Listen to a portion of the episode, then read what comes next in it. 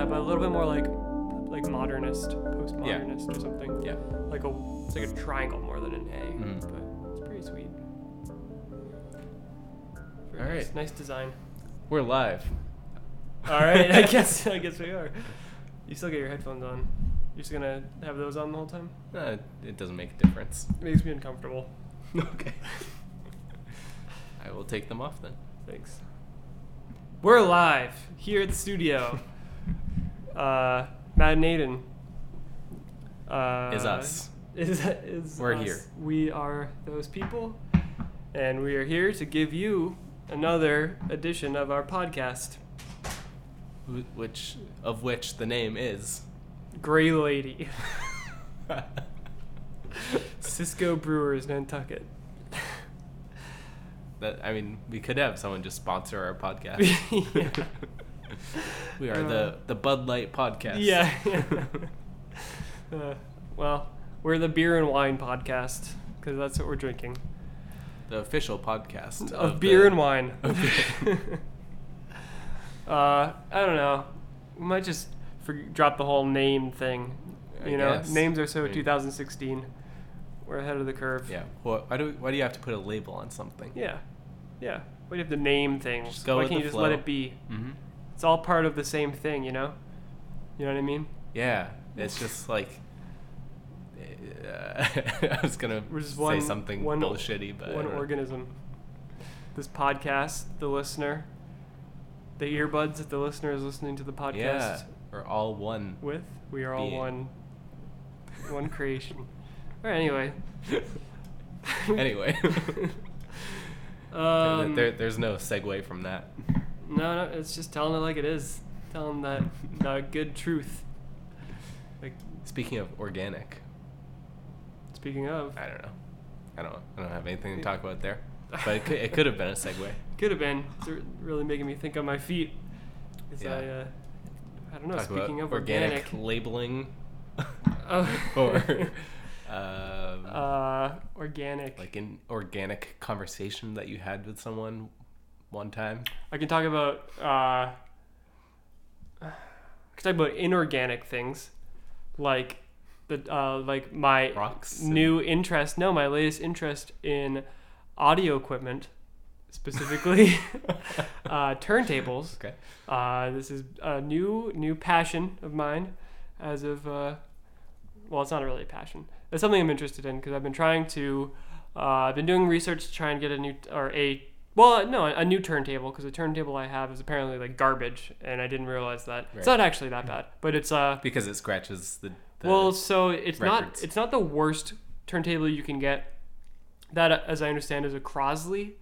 But the turntable that I have, which if any of you care, is an AT-LP60, which is the sort of super basic version that Audio-Technica makes.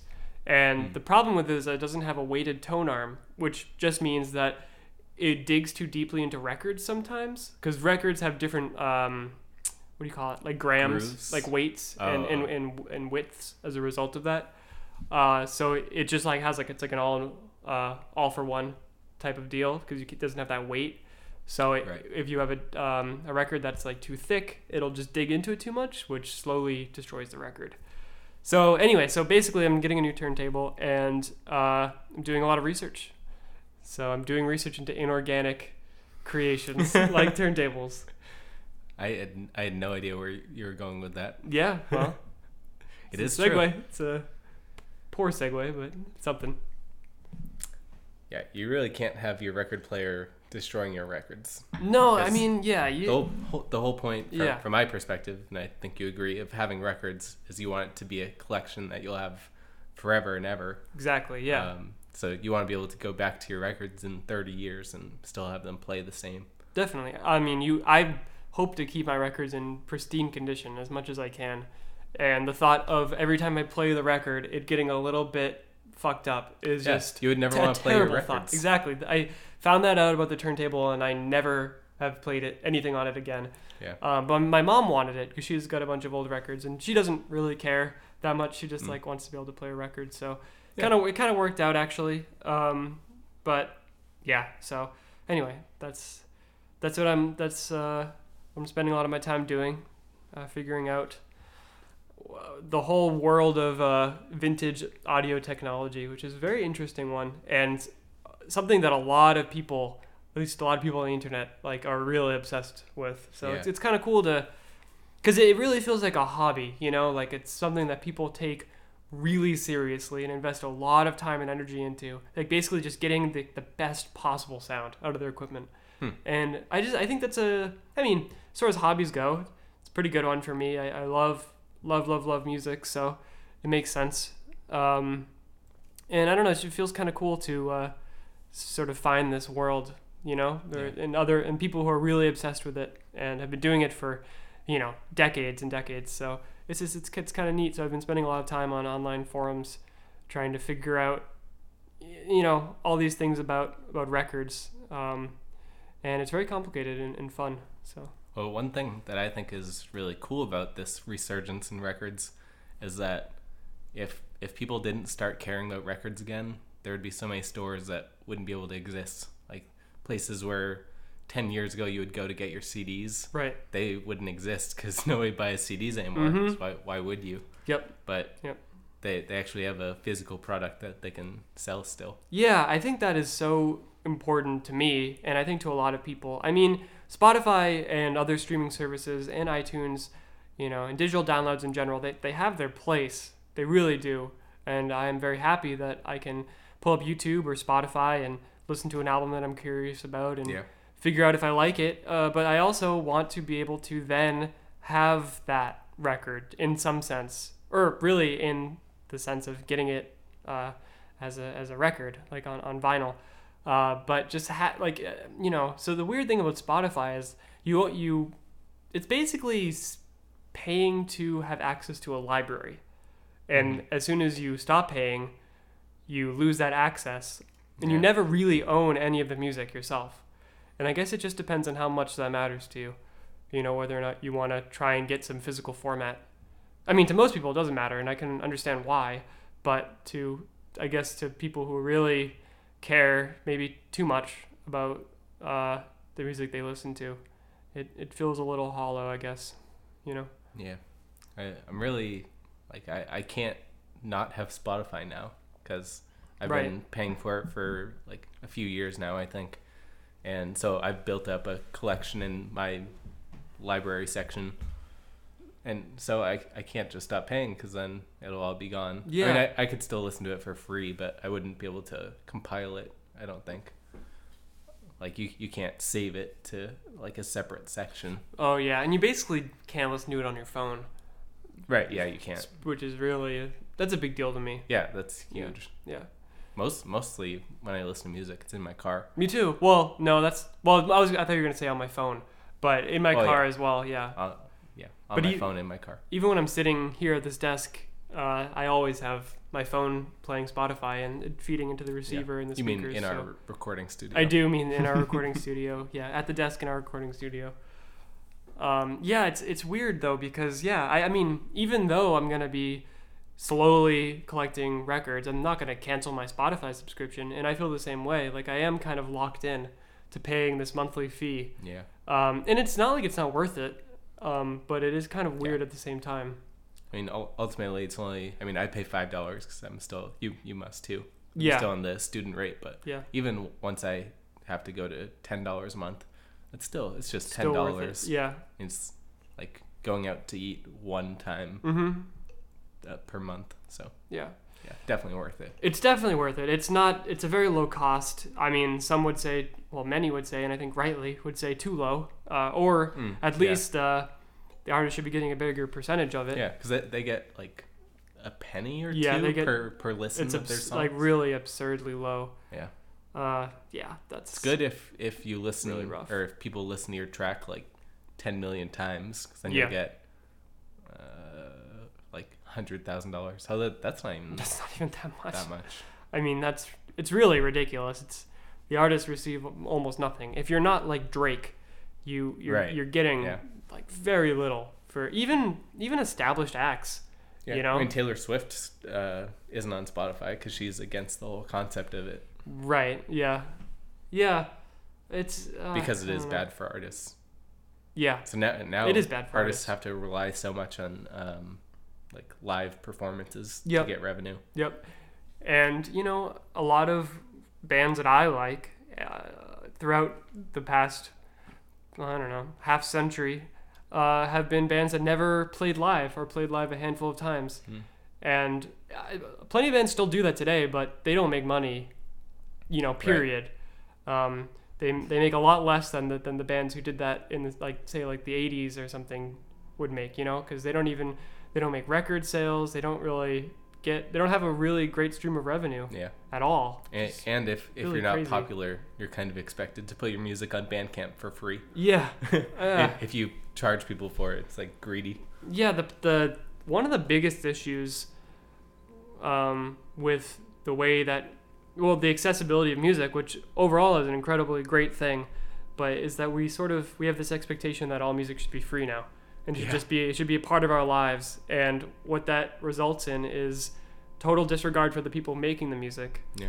And I think that's going to lead to, well, hopefully not, but I think that in some sense that will lead to a decrease in quality of music, maybe people making the music, just because people have to work jobs, you know, and they don't have the time to put it, like, making a really great album or whatever takes a lot of time and effort. Mm-hmm. And I mean, plenty of people do it for free and they never see any money from it, and they make incredible works of art.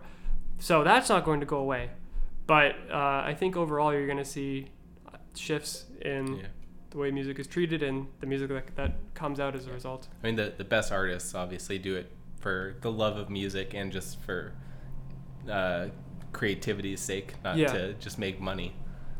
But still, just to have the time to put towards that creativity. Like, if you're working 50, 60 hours a week, it's really hard to sit down. Like, even if you find time besides those 60 hours to make music, like, you might be tired and just...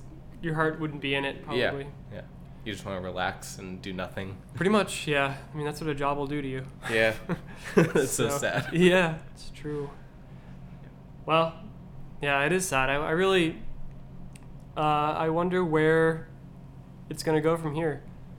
Streaming and physical releases and everything. I mean, vinyl is, I think, still on the upswing. It definitely, I think it was at its peak maybe a couple of years ago. I don't know if it's still going up in terms of sales.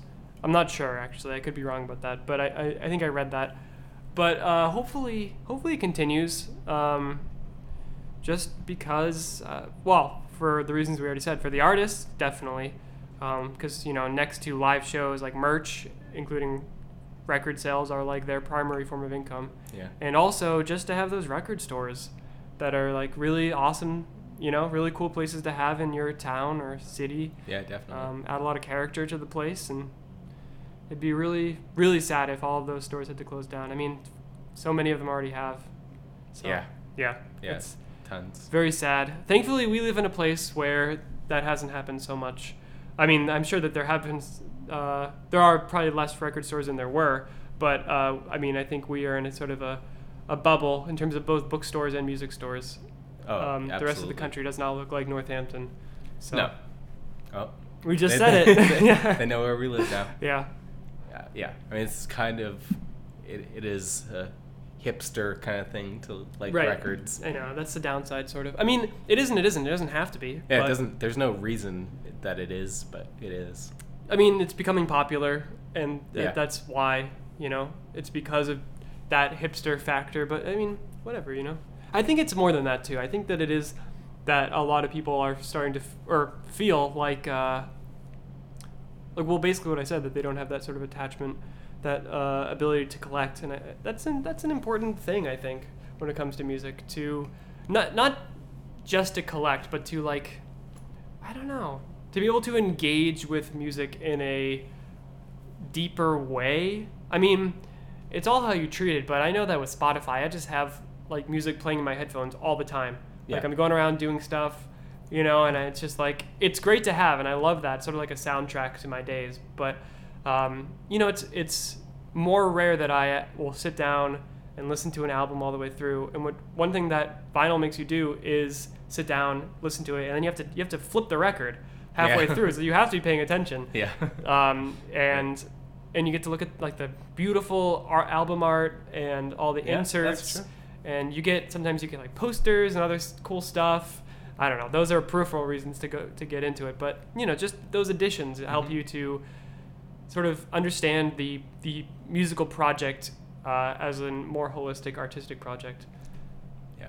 Yeah. I think one reason why maybe people don't feel compelled to buy records or like they're not drawn to the idea is that the idea of collecting something, like usually people who collect things, it's because there's a rarity to it. Like with stamps, people collect stamps because they're rare. Like they don't just collect, stamps that you can just go to the post office and buy. And the fact that anyone can get any music at all times, it like having a collection of records is less meaningful because anyone can access what you have like constantly.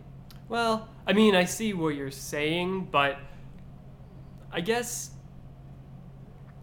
well, for one thing, I mean, sure, they can access it digitally, but they can't access the record. I mean, a lot of records are rare and expensive as a result, or people might get into, like, I mean, if you're really kind of nuts about it, you might really care that it was a first pressing of a record or something like that. I mean, there are collectors who are really obsessed with those factors, collecting rare records, even if you can hear the music on YouTube or something. Yeah, that's true. It's different. It is very different. But I also know what you're saying. I mean, the music is there, and it's not different in a digital format. It has a slight difference in sound that's barely perceptible. Yeah. But so and that's what makes it something that a lot of people don't really maybe understand, like why somebody would want to collect records, but I mean that's what makes it a hobby for certain people. If everybody liked it, then it wouldn't be as much of a hobby. It would be something that everybody did. Yeah. Like not everybody likes fly fishing or understands why that's fun, but people still do it and they love it. It's just one of those things. I would argue that not everyone should fly fish. Not everyone should fly fish. Yeah, I agree. I don't want to. Yeah, I don't.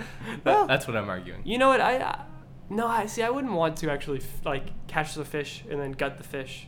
Yeah. That sounds kind of miserable. Maybe catch it and have someone else gut it for you. Or just catch and release. Yeah. I guess that's okay. Yeah. But you want to get you know what? Does catch and release like always make sure that they don't have barbs? Because the thought of like hooking a fish's mouth and then being like, okay, you're good. Like that's kind of, I don't know, a deranged thing to do. I don't know much about fishing at all. Yeah, I imagine that they have hookless, whatever you call those things. Maybe. Bait for, I would hope. I think hopefully. So. I'm sure that they do. I don't know. I think that there is... Do you think fishers care enough? Yeah, I think that the people who do catch and release probably do. Yeah. Why else would they do catch and release? Oh. Maybe they don't like fish? Well, yeah. Well, it's a lot of work to catch a fish and then go through the whole process of eating it, processing it, and eating it. I guess so, yeah. Eating it isn't hard. Processing it is hard. I mean, yeah, sort of. I think the hardest part is fishing. You catch the fish, you got it. Wow. I mean, if that's not hard for you, then you got it, and that's not actually difficult. It's just kind of, something you don't want gross. To do. Yeah. But then you've just put it in your little freezer, and then you got it, like you did it. So, and then you got to like scale it, I guess. But I don't know. Yeah, scale. But it. I think it takes like 20 minutes probably.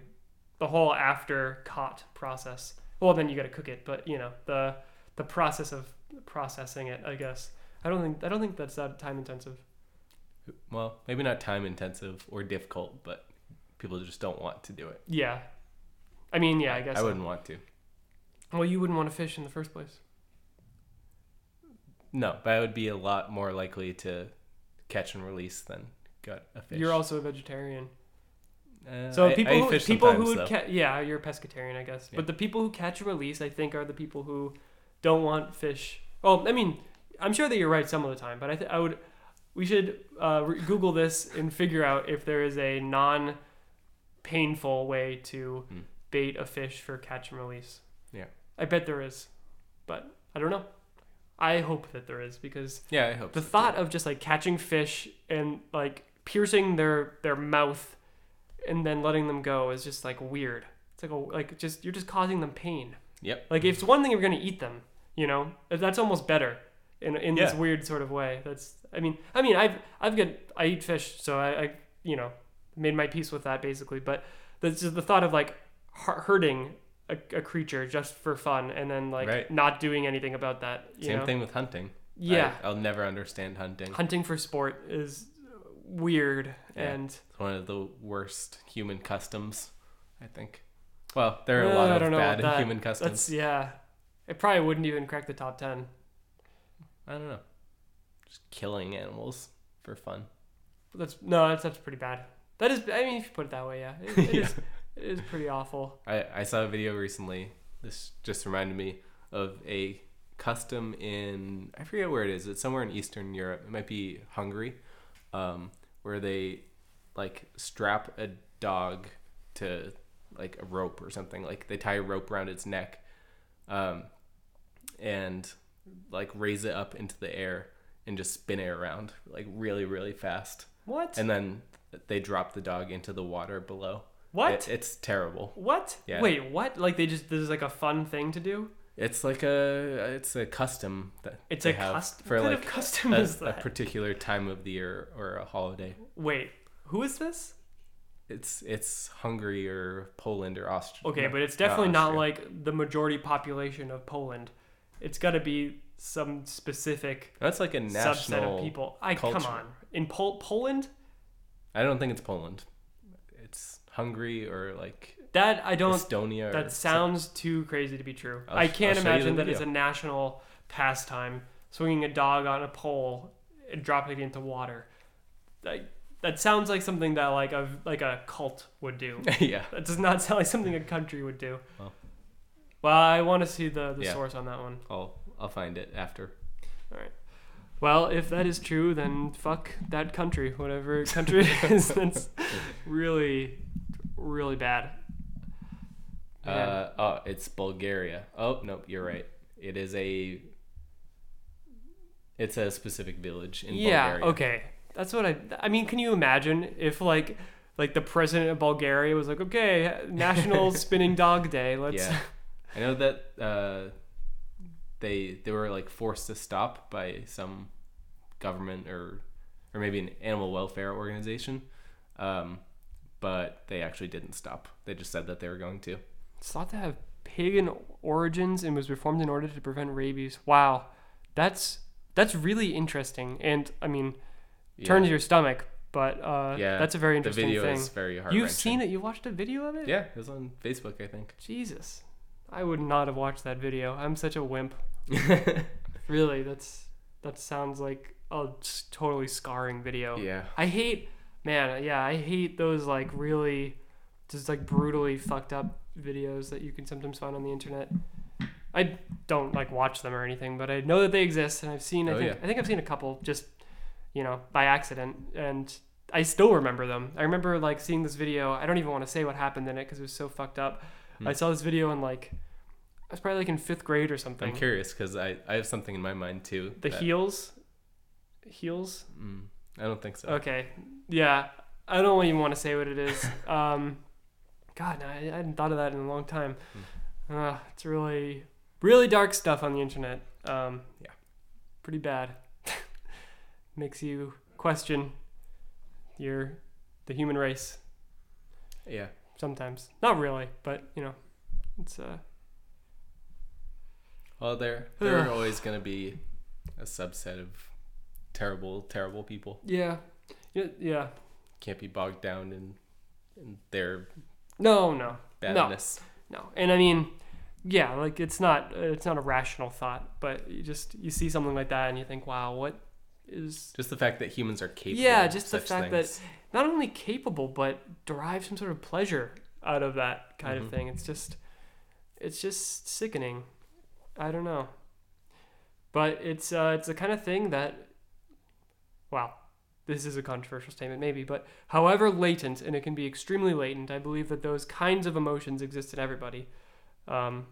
But it's just for some people they are at the fore, and for some people they are very, very repressed, and it's a good thing that they're very repressed. But I don't know. It just, I guess, more than making you feel like, you know, disgusted with humanity, it's just, I don't know. It just sort of makes you sad that it's a reality, you know, that's part of human nature.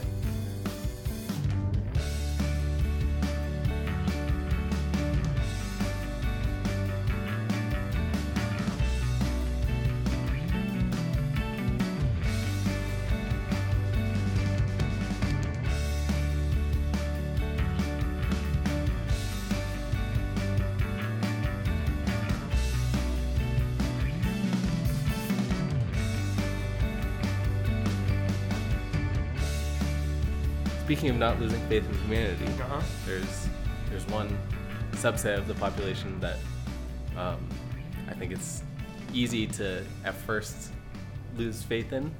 That's Trump supporters and people that voted for Donald Trump. That's something that I think we've grappled with, that like how are these people in our society, like why, like it's hard to fathom why they would support him.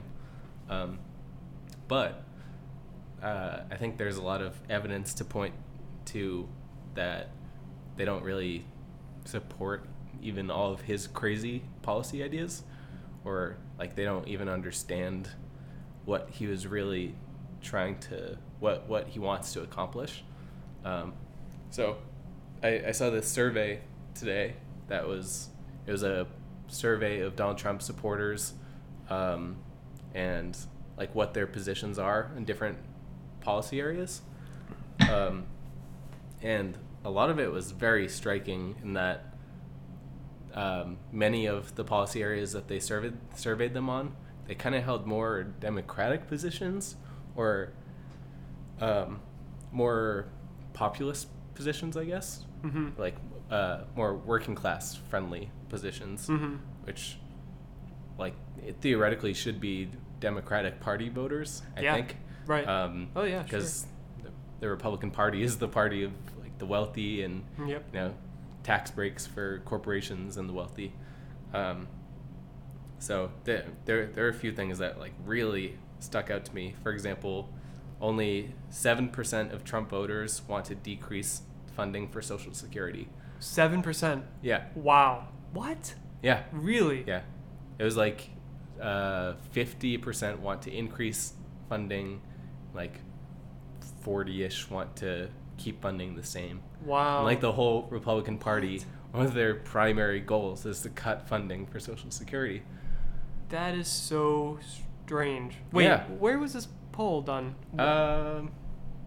Is it it's like a solid, respectable poll? Like it wasn't... It's a survey organization. Okay. It seems reputable. Yeah? I mean, I went through... They have Morning Consult?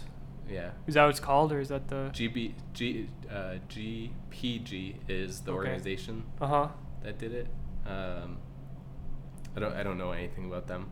But the Glover Park Group.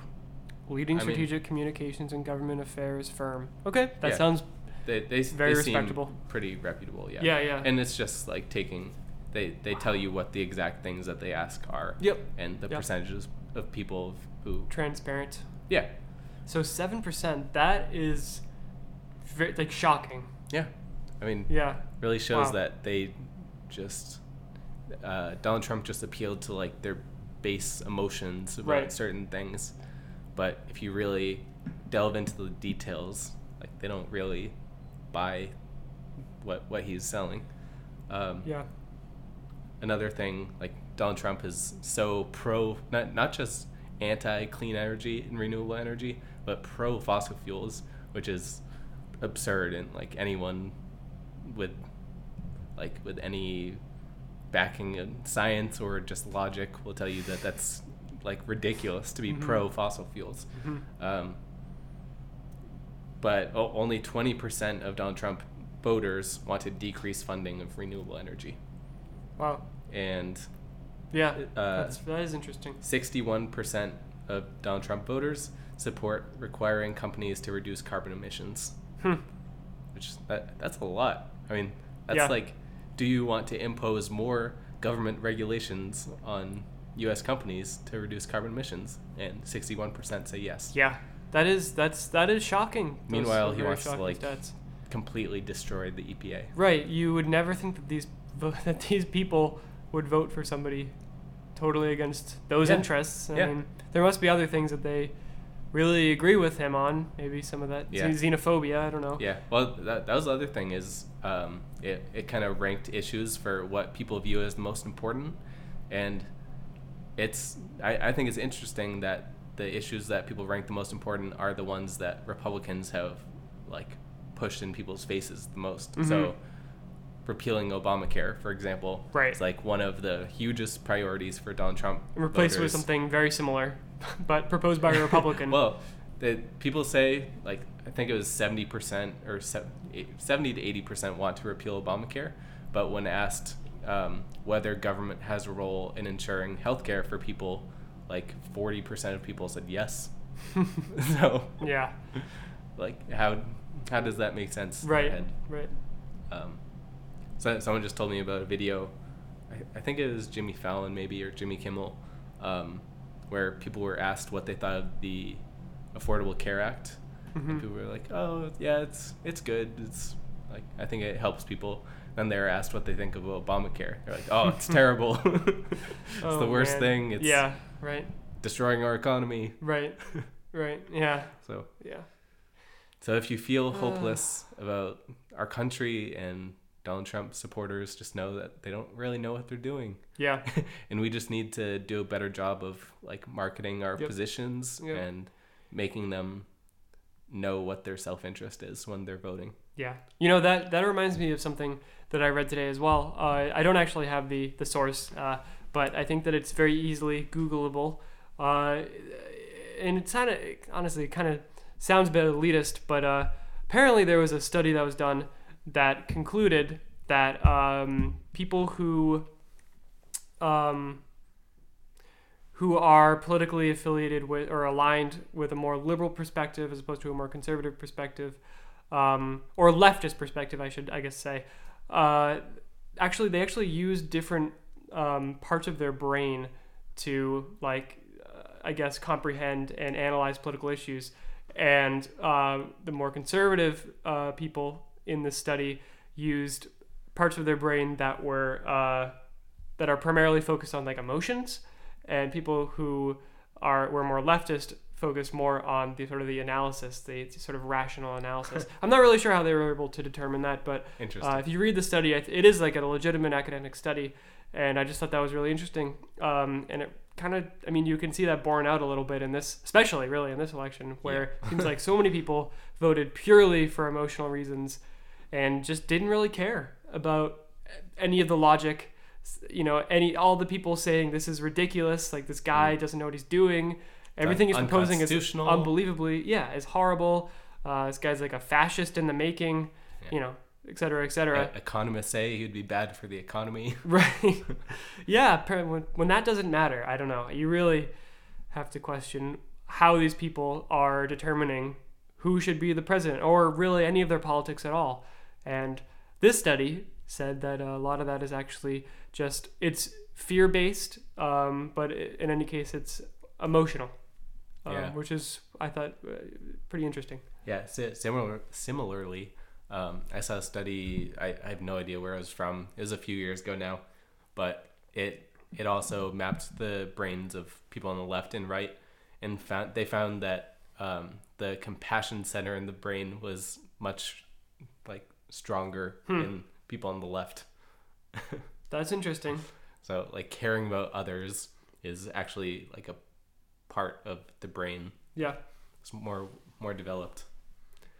Makes sense. It does make sense. It definitely makes sense. But I also, I would never actually use that in any sort of argument or anything, because it does sound very elitist, and I think it's very condescending and really self-defeating, because it sort of paints this picture that, oh, well, smart people are leftists and all you idiots are conservatives. And that's like really a horrible way of thinking about things, I think. And also just totally like screws you over, because then those people are going to be like, well, you know what? Fuck you. I'm never going to listen to you. Yeah. I mean, it's, and you know, that actually sort of points to, in some ways, why the Democrats did so poorly in this election, that sort of elitist attitude and disparaging everybody who voted for Trump, and whether or not they deserve to be disparaged isn't even really the point I'm trying to get at. It's just, you know, I mean, like I'm sure everybody has heard, you know, a lot by now.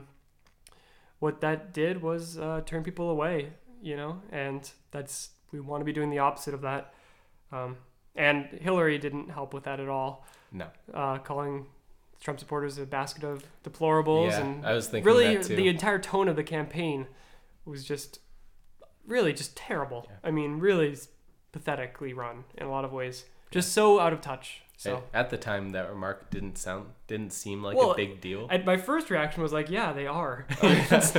But you never should say that ever as a politician. It is a tricky question though, whether they should be disparaged or not, because like they were doing what they thought was best, and you just have to understand their thinking process. Yep. Like they weren't, well, some people, what they think is best is like intentionally bad for other people. Yeah. Like, deport the immigrants. Right. Don't let Muslims into the country. Right. So, but even then you have to think like, what is the root cause of that feeling? And you know, these are just people who like for some reason in their development were raised to believe those types of things. How can we prevent that kind of thinking? Yeah, it is such a fine line because, you know, I mean, I just said you don't want to disparage them, but you also, thinking about what I just said, you do. I mean, you want to make it extremely clear that racism is not okay, that sexism isn't okay. But that, if you ask them, they will tell you that they're not racist but they're or wrong. Sexist. But they are wrong, but they don't think about it like that, so you can't tell them that they're racist. Because they will reject that. I know. That. It's difficult because, I mean, no, like understanding racism as like a social issue, not just as an individual issue. Like you can, you know, be friends with like your black neighbor, but be racist. Right. Like understanding that those two things can happen. I don't know. It puts you in a difficult place because you have to decide when you have those encounters whether or not to try to explain that or just not, and I don't know, and you know what I mean, because you have to come to people where they are, right. And you don't want to talk down to them or even seem like you are, even if you don't think that you are, right. So it's, you have to be really diplomatic, you know, because a lot of the Trump supporters are very touchy, you know, so it's really challenging. They're like angry, fearful people. Yeah. So. Yeah. Anyway, that's a very interesting stat as well. Yeah. And yeah, it's something that we're going to have to grapple with as a whole left side of the political spectrum. Yeah. I don't know. I mean, yeah. It's really... I think it starts with, having the right people be our spokespeople, you know, having the right leaders of the Democratic Party or other leftist leaders. Nobody who comes across as, you know, I guess like a mainstream Democrat. Basically, nobody like Hillary Clinton. Yeah. More people like Bernie Sanders or Keith Ellison, who I personally am a big fan of. Yeah. Who's Bernie's... like hand-picked successor to be DNC chair. Right.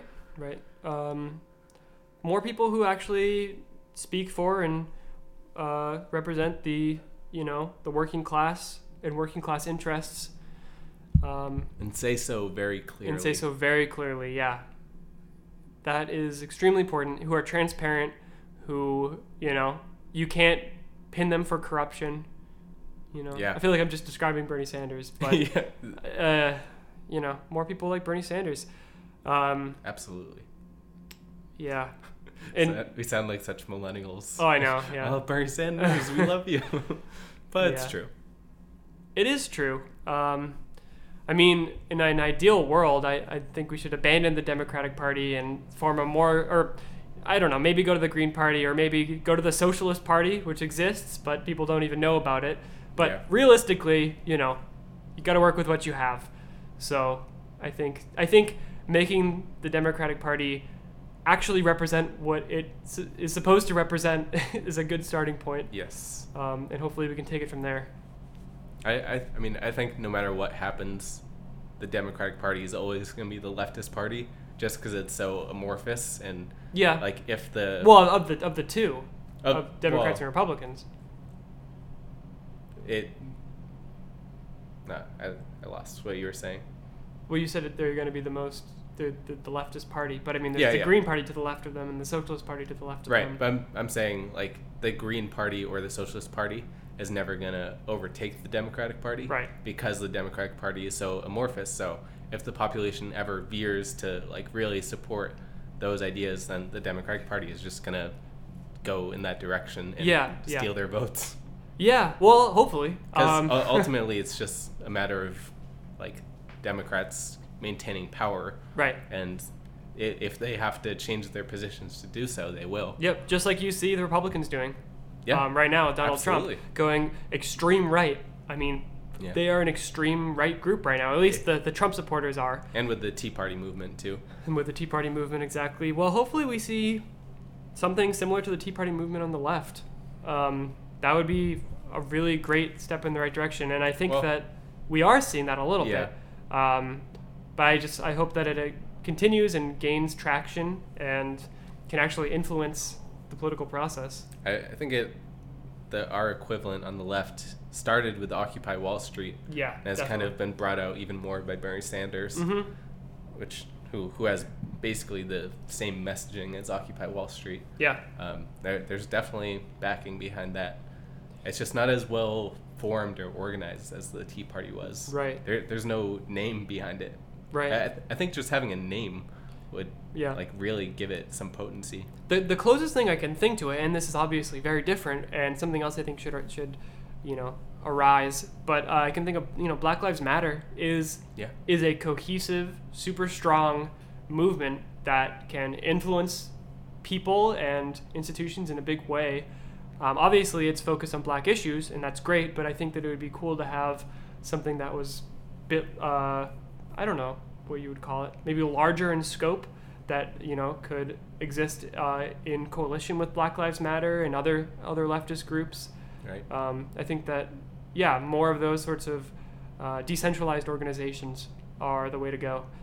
I think that is super important in any sort of democracy. Otherwise, you don't have a democracy.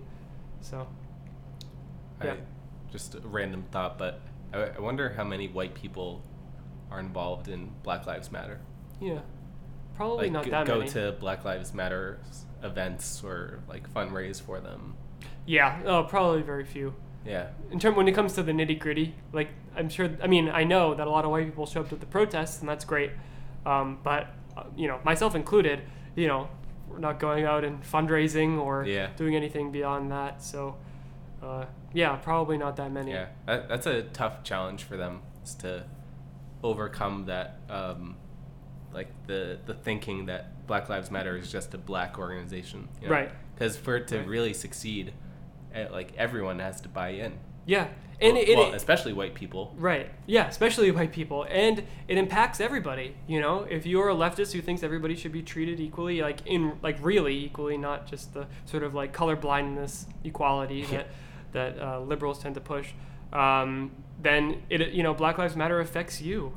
And it certainly affects the people that who are actually impacted by all the racism in this country.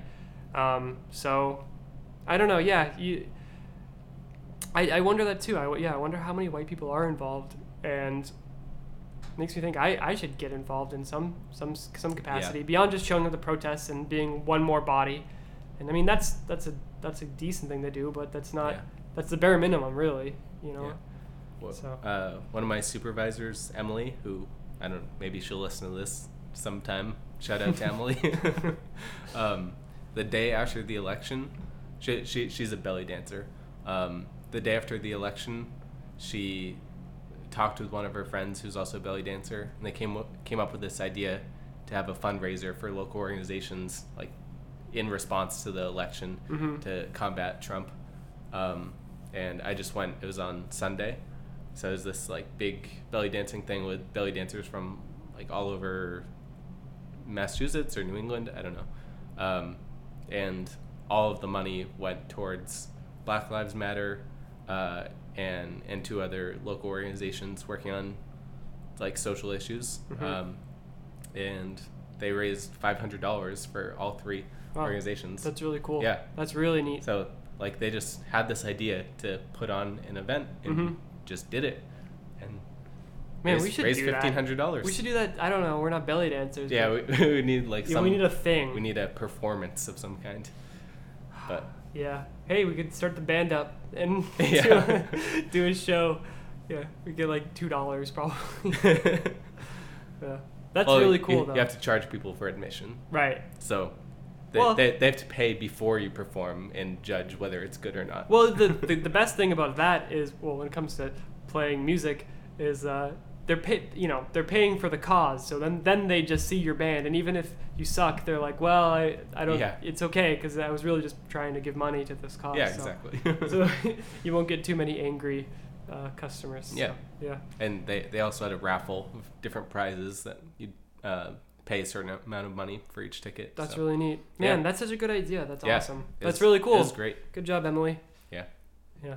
Yeah, Emily. It's actually really cool. Belly dancing is pretty awesome, actually. There are tons of different styles of belly dancing. Like, they were so drastically different from each other. Uh-huh. Like, different kinds of music and styles. Some were upbeat, some were, like, more slow and like, spiritual feeling. Yep. Yeah, it's cool. It's a world I've never been exposed to, really. Yeah. You know what's gotten really big recently is capoeira. You know capoeira? I only know it from Bob's Burgers. Oh, yeah. That is, like, one of the best episodes, I think, of Bob's Burgers. That's the only time I've ever heard of it. Oh, my God. That guy is so funny. The capoeira guy with his hair. Like, his hair attack. Yeah. It's so funny. What does he say? He has, like, a catchphrase. Yeah, I don't know. I don't remember. But yeah, capoeira is like one of these things that has just gotten huge recently. I don't know. It's like the next like yoga or something. Yeah. I don't know. Yeah. But it seems cool. Like, I mean, the history of it's really interesting. Not that I know much about the history, but like it was, I guess, the creators of it were... Do you know the history? Because I'm going to make a fool of myself. I'm sure that this is wrong. I would guess that it's Brazilian, just based on the Bob's Burgers episode. I believe so, yeah. Okay. And I don't want to say that they were slaves. The people who created capoeira were, through whatever circumstances, you know, obviously I haven't done my research, but they had to create a, like, fighting style without it seeming like they were creating a fighting style, so they made it look like a dance, but it actually, apparently... can work as a fighting style. I would like to see somebody actually try and use capoeira like against like, an opponent. The guy I don't know. Bob's Burgers does. Right. He attacks Bob. Yeah.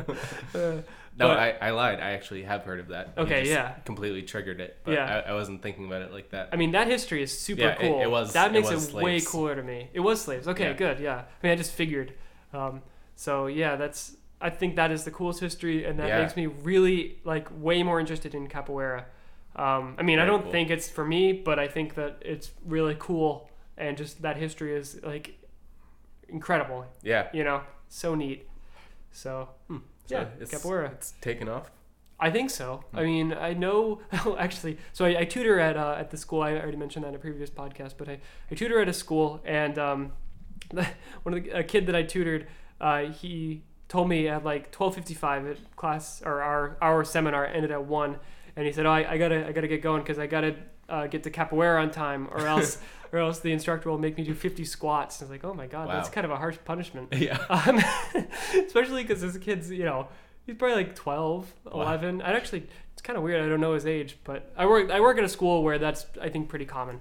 But anyway, because it's a really diverse group of kids, and basically just listen to the previous podcast and I explain what the school is. But anyway, you know, that kind of was like, wow, there's a capoeira class that you go to, like you know, like yeah. preteen white boy. So. I also know a few other people who do capoeira, so I think it is taking off.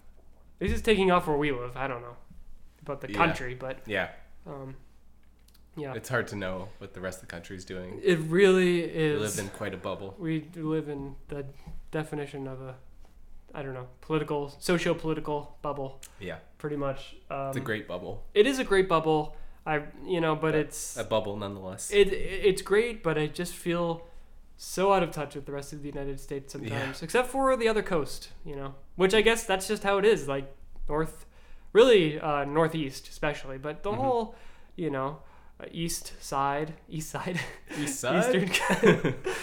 coast and western coast, they are, you know, they're their own thing, and then the rest of the country is something else entirely. Yeah. It's so strange, but it's very true.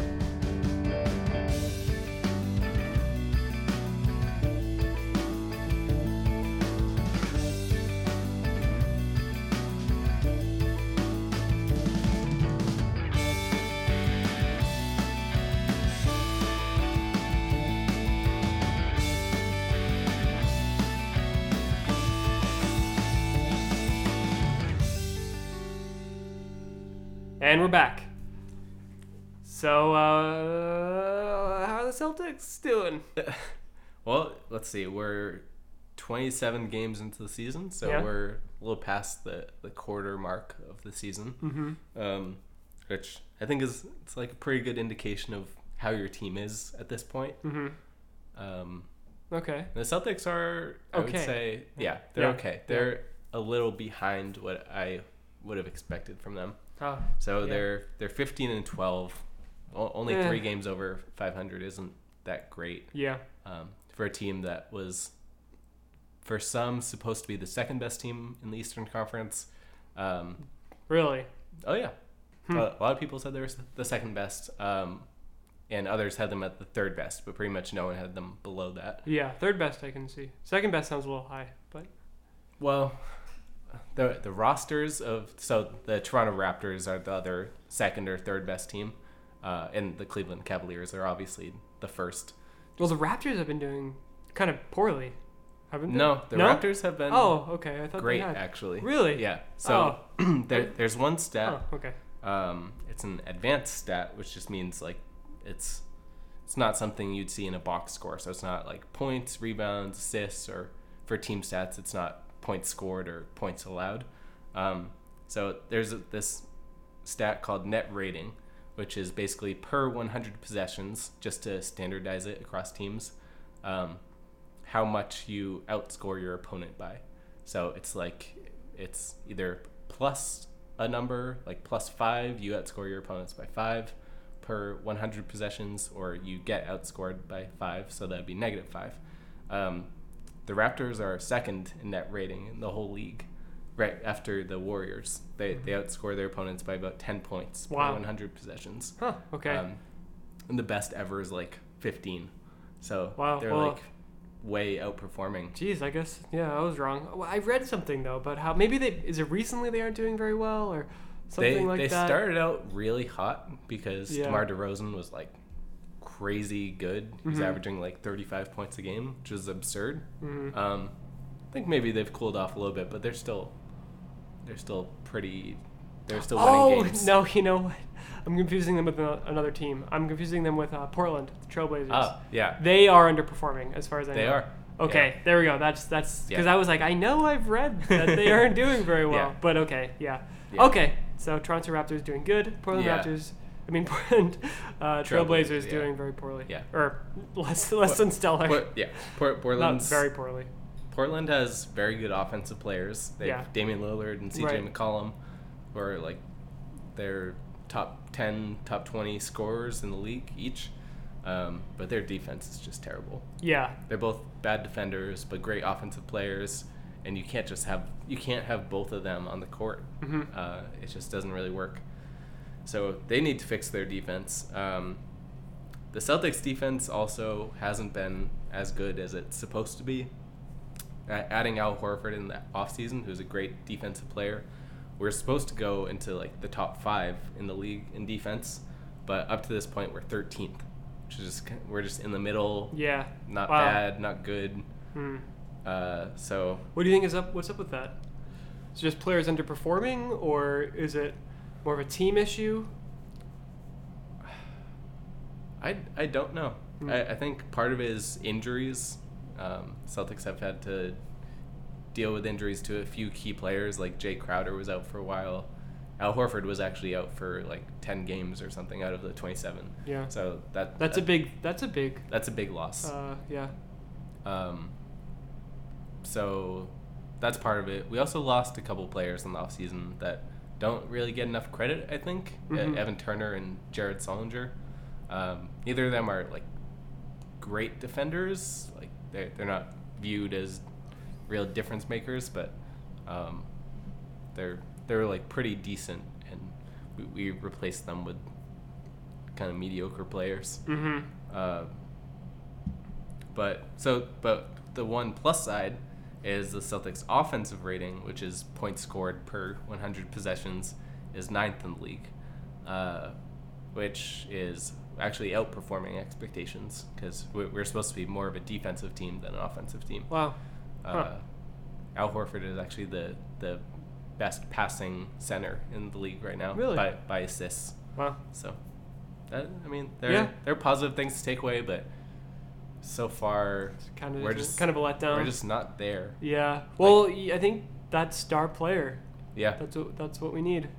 Need a star player, and the one biggest deficiency that has been horribly apparent for the first quarter of the season, Celtics are terrible at rebounding. Oh, yeah. And Al Horford was... That's actually where Jared Solinger comes back, who we lost in the offseason. He was the Celtics' best rebounder for the last few years, and we just gave him away for nothing. Mm-hmm. Now Horford's like good, but not quite as good. And then we just have a few other big men that aren't good rebounders at all, like Kelly Olynyk. He's 7 feet tall, and he can't rebound the ball. It's pretty shocking. It really is. Sorry, Kelly Olynyk. Well, he seems like he's kind of a disappointing player overall. He's so frustrating because he's very talented and skilled, but he just... It's like he's too polite. Yeah, he just, too polite to take a shot. Yeah, he gets the ball and doesn't even look to shoot. He's just immediately looking to pass because he doesn't want to mess up or... Yeah. But I can't imagine, like, you don't get to the NBA, and I mean, maybe you do, but that just sounds improbable that he's like that afraid of messing up that he doesn't even take a shot. Yeah, like what is this? Yeah, it's like he won't, but yeah, but not as much as he should. Not as much as he should. But I wonder if there's something else going on there, like if maybe the dynamics of the team lead. I mean, I don't know. I've heard that from other people too, not just from you. So I think it is an issue that people have noticed, but. I just wonder if there's something going on in like the coaching or what, well, if there's another reason why he's not taking those shots. I know in past seasons, Brad Stevens, the Celtics coach, has said that like they try and make him shoot. Really? Yeah. Wow. Okay. So maybe it is just him. They just implore him to be more aggressive. Really? It's just hard to get him to do it. That's so interesting. Yeah. I would imagine that by the time you get to the NBA, like you can like do what you have to do. Even like maybe you aren't incredible, like maybe you don't make every shot, but like you'll try it if you're being asked to. It's just, that sounds like something that you'd have already broken out of, you know what I mean? Yeah. But I mean, maybe not, Well, a lot of it is maybe just I'm ignorant about that. Feel for the game. Like you have to decide in a split second whether you should shoot or pass. That's true. What's the right move? It's so quick, yeah. And it's just that his instinct is to pass rather than shoot in that split second. Yep. So it's just breaking through like that mental barrier that like he should look to shoot first, and if he doesn't have a shot, then pass.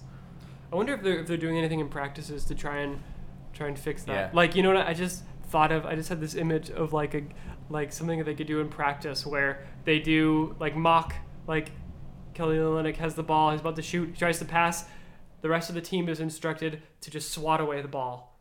And then they have to do it again. Yeah. And eventually he has to shoot it every single time. And then maybe in a game situation he'll be able to scale that back a little bit and shoot more often, but also pass sometimes. I mean, I have no idea. Yeah, it probably just is a stupid idea, but I don't know. I think he does need some conditioning, something like that, because I mean that just sounds like a reflex that he needs to change, you know. Yeah, but it's the same thing with rebounding too. He's just not aggressive enough.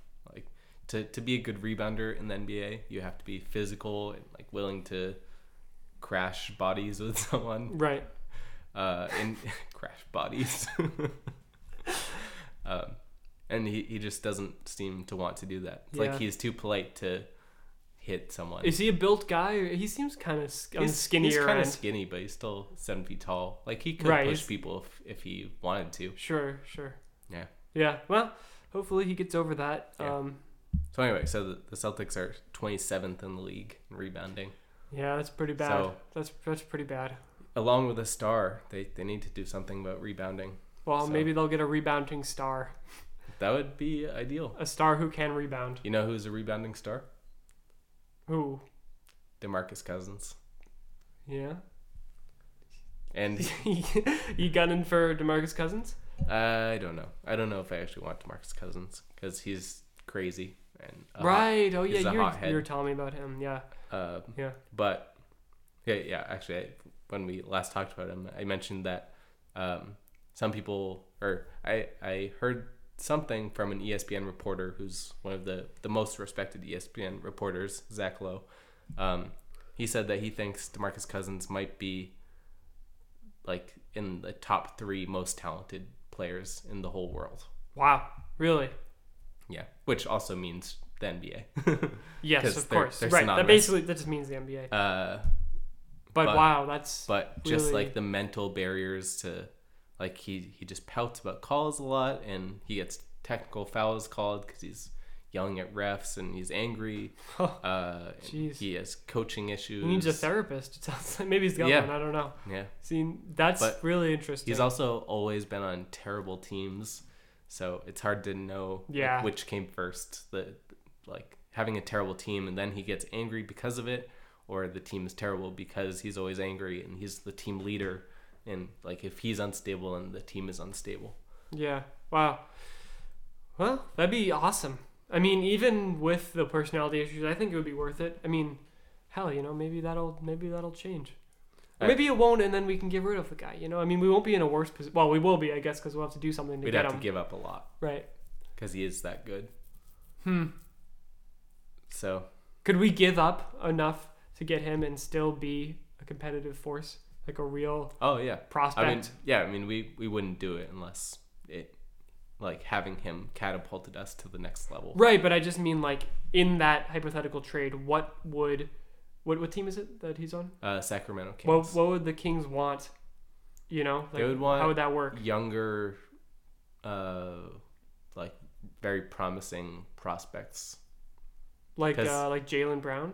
Yeah, like because Jaylen Brown is a great person to have on the Celtics. I think he should stay if that's possible. I mean, right, but that's the trade-off. I mean, to get someone really good, you have to give up players who might be very good in the future. Well, you know what. I say let's keep Jaylen Brown. Let's ride that one out. Let's force him to stay on the Celtics. Let's prevent him from going anywhere else. When is his what do you call it? Contract. When does his contract end? Well, because he's on a rookie contract and he was just signed, he has 3 years after this one. So well, let's keep him.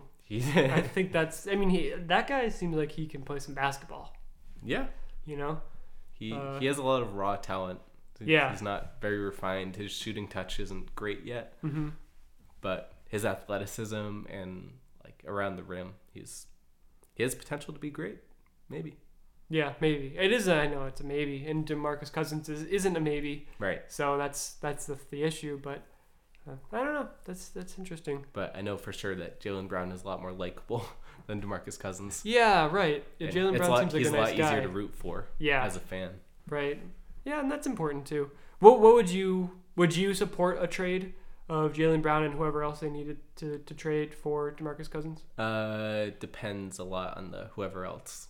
I mean, if it's Jaylen Brown, like some other not that important player, definitely, because it's like a top 5 player in the league. Yeah, right. Right. And that's the thing we need more than anything. We're desperate for. So that's an easy call because I don't think Jaylen Brown will ever be like a top superstar. 5 player. Yeah. If it was Jaylen Brown and like Avery Bradley and Marcus Smart, who are two of our best players, then I don't know. Marcus Smart doesn't seem that great. I gotta say, just from watching him, he seems like he's a little bit overhyped. I don't know. He's very... Avery Bradley, I think, looks good, but yeah. Marcus Smart is... He's... I don't know. I don't know what to make of him. He's... If you look at his stats, they're not good at all. Like, his shooting percentage is terrible. It's like 35%, which is among the worst in the league. But if you ask Brad Stevens... or the Celtics announcers, or like a lot of people, he's just like a winning player. He just makes plays that help your team win. And like he comes up big when the team needs him most. Like he'll get a clutch steal or take a charge or play amazing defense, which he does. But like if you're looking to him to like carry the scoring burden, he's not going to be able to. Right. So in a very specialized way, he is a really good player. Okay. That's an interesting take on that. Yeah, because, I mean, as somebody who doesn't really know that much about really basketball in general and where the league is and even where the Celtics are, seeing Marcus Smart sort of lauded as being like one of like the best assets that the Celtics have, you know, that's kind of hard to believe. But... Oh, maybe that's there, and I just don't see it as more of a casual fan. Yeah, I don't know if the Celtics can go to the next level with Marcus Smart as one of their key people. Yeah, because having him on the court as a shooter is just so detrimental because you don't have to guard him really. Yeah, his shot is just not there. Yeah. But he has become a better passer, so if you have the ball in his hands, then like you have to guard him because he can go to the rim. Right. Yeah. So I think the key is having him as a full-time point guard, which so far the Celtics haven't really done because we have Isaiah Thomas and now Terry Rozier too. So yeah, the Celtics' future is, I don't know, we just still need that one piece to put us over the top. Yeah. Or two maybe. Well, I think even having one superstar might not be enough.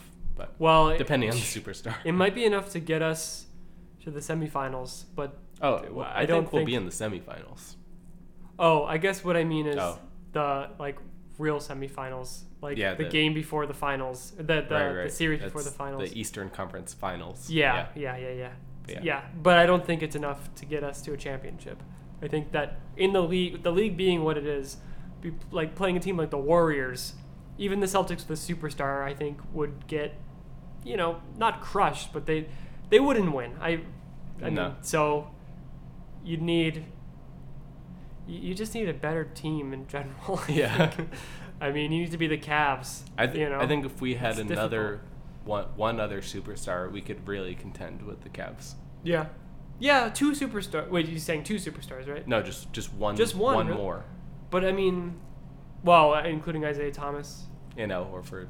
Yeah, I guess Isaiah Thomas and Al Horford like combined are like a superstar. Yeah, they're two stars, not superstars. But combined, they are they are sort of like a superstar. Yeah, I mean, in a way. So having like a legitimate superstar as well as those two would. Yeah, I can see that. Like if you added Kevin Durant to the Celtics roster. God, that'd be amazing. Yeah, he's like a superstar though. So. Just like a Kevin Durant caliber, or say Paul George, who's like not Kevin Durant but still a superstar. Yeah, like I don't know, I think it would be really up there. Yeah, no, I can believe that. I can definitely see that. Still the Warriors, they'd be hard to beat.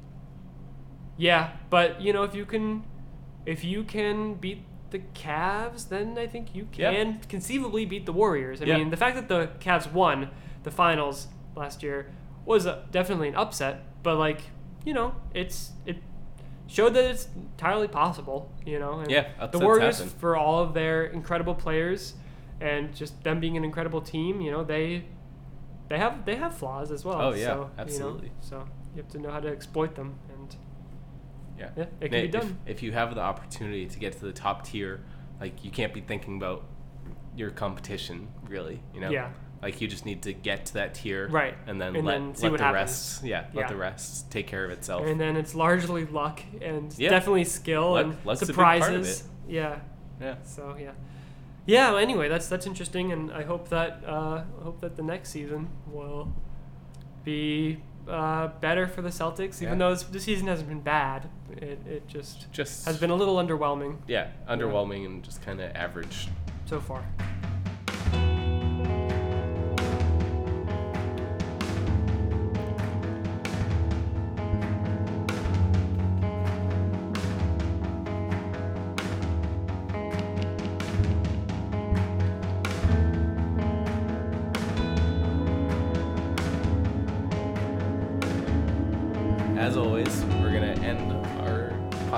With our favorite segment, what are you listening to? Except that this week we're going to do a slight variation, and we're going to do what have you been listening to this year in 2016. Yeah, this year covered it. Everyone knows it's 2016. Yeah. Well, hey, you never know. Yeah, you never know. Maybe people will be listening to this in, you know, years in the future. Maybe some people aren't using the Christian calendar. Maybe.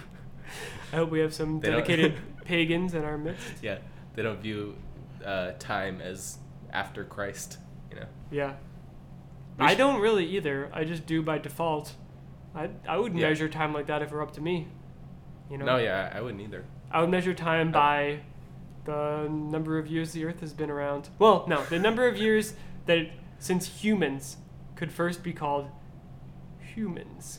Scientifically. How would you make that determination? It'd be like a guesstimate, I guess. When we got thumbs. I would consult the scientists. Actually, I guess chimpanzees have thumbs. No, yeah, like the after chimp stage, roughly. Post chimp. Yeah. That's when I would begin. Right. How old is that? I don't know. 40,000 years? Would you? Actually, that's very selfish. I don't think I would do that. I'm changing my mind. I would not do that. No, I would say beginning of the Earth. Just like first life form. When did that happen? Okay. Then I would be like, okay, that's year one. You know? I actually don't know the calendar of life. That's been. I don't know either. I mean, hundreds of millions of years, I guess. Yeah, I don't know beyond that. Maybe like a billion years. Like the very first life form. Yeah. The Earth has been around, I think, for like 5 billion years, I want to say.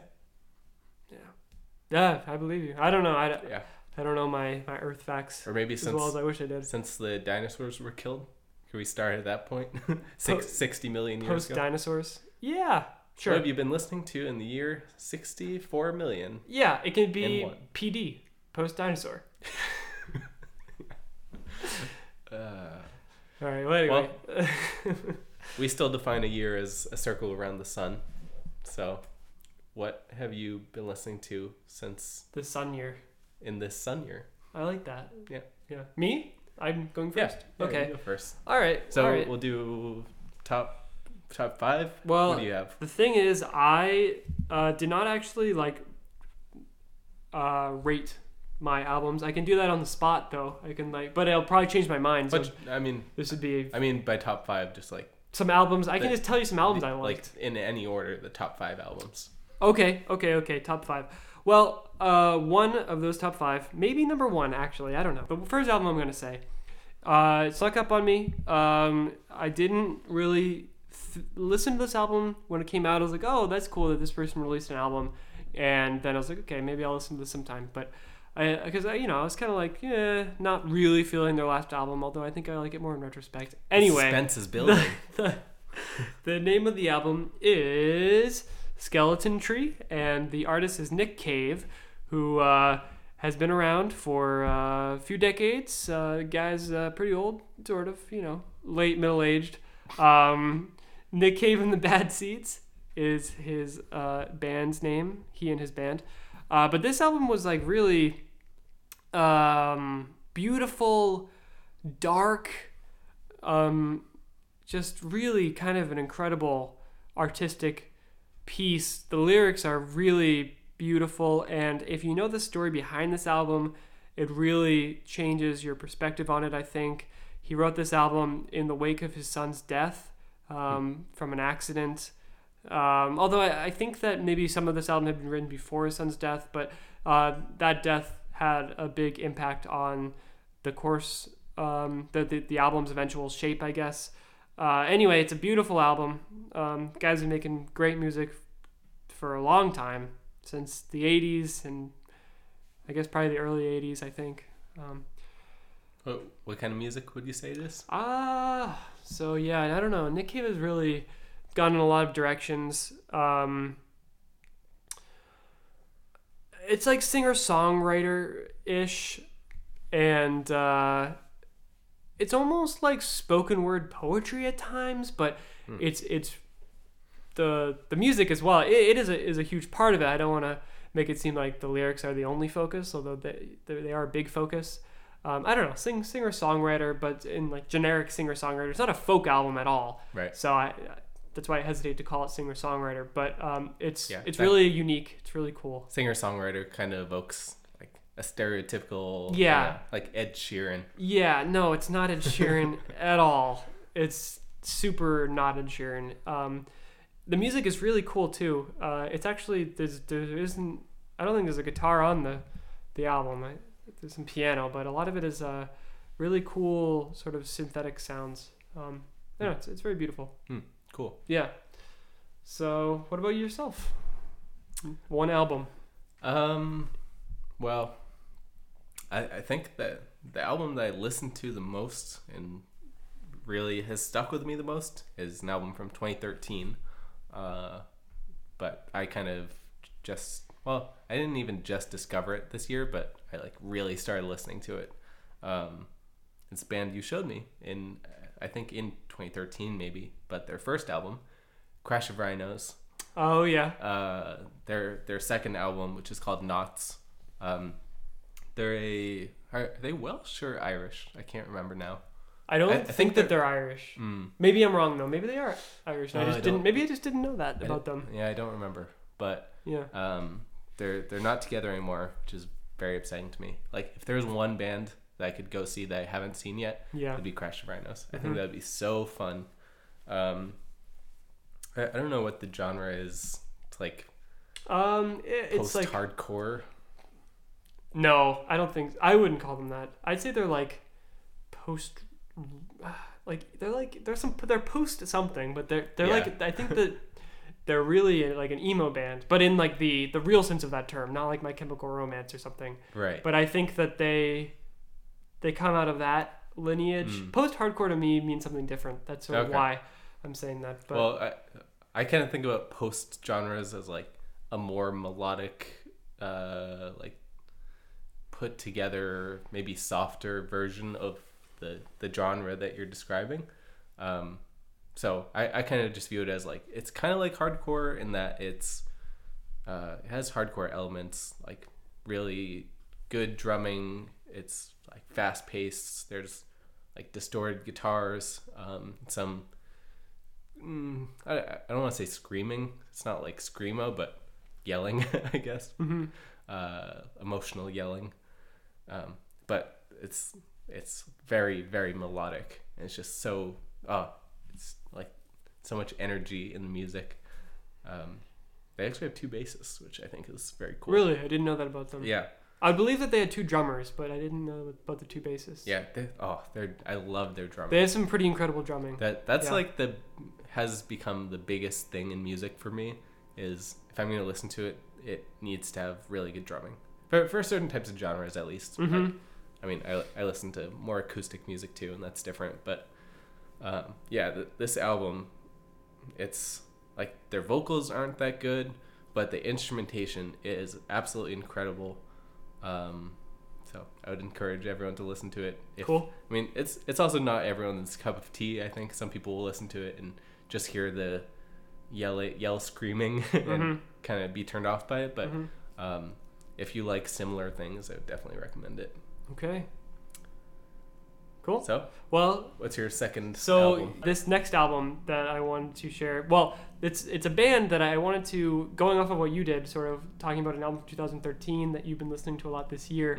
Mm-hmm. So this band, Neurosis, one of my favorite metal bands, really incredible band, they were definitely the leaders of the subgenre post-metal. I guess they weren't necessarily the founders of that subgenre, but they're like the number one name really in it. They've been around for, since the 90s, I think maybe even since the late 80s. But they came out with an album this year that is called Fires Within Fires. And I love that album. And that really got me...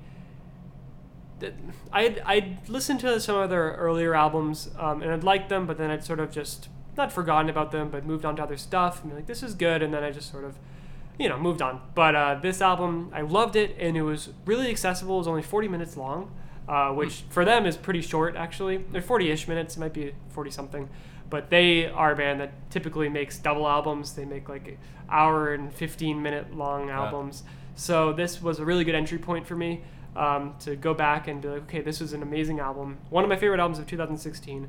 And then I started listening to two albums of theirs, Times of Grace, and then my personal favorite album of theirs. And I would even maybe say, at this point in my life, my favorite metal album, 1996's Through Silver and Blood by Neurosis.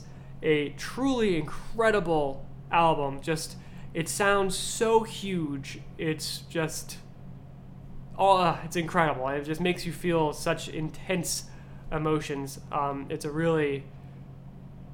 like an experience. So I just love that album, and definitely their latest is really good, but honestly, just check out their earlier stuff. It is so good. They are a really cool band. So yeah, they've been a big part of my sort of soundtrack to 2016. Yeah. Really dark, really intense, and slow, and definitely they sound like what you'd think post-metal would sound like, I think. Sort of like a blend of like really like heavy metal and post-rock, sort of. And it's a really cool combination of those things, and just, it feels, it's an overused word, but it's really relevant with Neurosis. They sound epic. They really sound epic in scope. So, yeah, good band, good album, great album. Does sound like it fits with 2016. Yeah. Dark, intense. Yeah. Definitely slow. Maybe not epic. No, but apocalyptic. Yeah. So, my second album, my second favorite album for the year, is one that I've already talked about in this podcast, so I won't talk about it for too much. But it's Chance the Rapper's Coloring Book. Oh yeah. Which of course. Oh, I just can't get sick of it. I just keep listening to it, find a new song that becomes my favorite all the time. Mm-hmm. And I'm more and more impressed by Chance the Rapper all the time. Like, in my Discover Weekly playlist on Spotify, whenever I listen to it, there's often a song by Chance the Rapper, or a song that he's featured on by someone else, just because I listen to Chance the Rapper so much, and I almost always like it. Actually, no. I want to amend that. I always like it. Really? Every single song I've listened to that he's featured on, I've liked. Is it him? Is it just that he picks songs that you... I think he picks songs. Yeah. It's just like his artistic, or like his style of music, and he's it's good music. I don't know. Uh-huh. Yeah. So. I'm excited for the future of Chance the Rapper. Yeah. I'm gonna cut this part. No, I mean, I'm excited for it too. Yeah.